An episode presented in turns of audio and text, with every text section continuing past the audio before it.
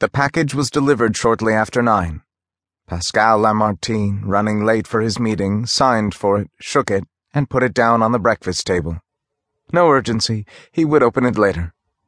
Meanwhile, he was trying to do several things simultaneously make coffee, pack, check his camera cases, and, most difficult of all, persuade his daughter Marianne to eat her breakfast egg.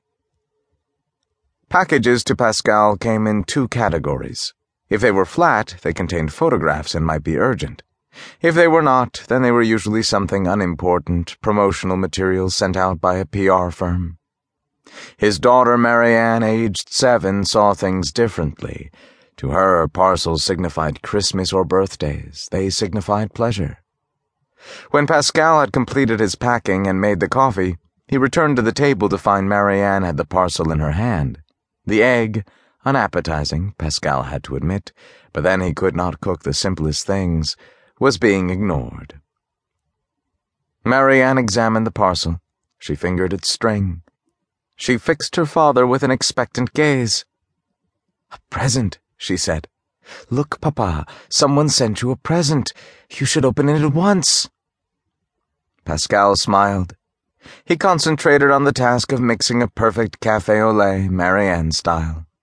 The drink had to be milky and sweet.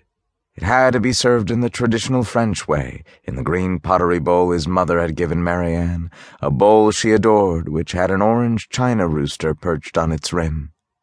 The bowl then had to be positioned on the table so the rooster faced Marianne.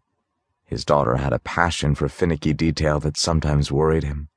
Pascal feared that it might be a byproduct of his bitter divorce. He stirred in three sugar lumps and passed the bowl across to her.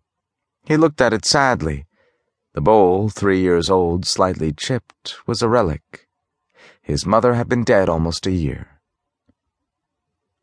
I'm afraid it won't be a present, darling, he said, sitting down. No one sends me presents any more.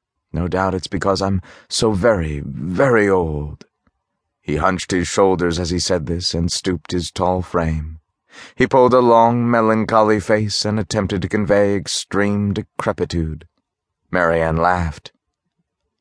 How old are you? she said, still fingering the parcel. Thirty-five. Pascal resisted the temptation briefly, then lit a cigarette. He sighed. Thirty-six this spring. Ancient.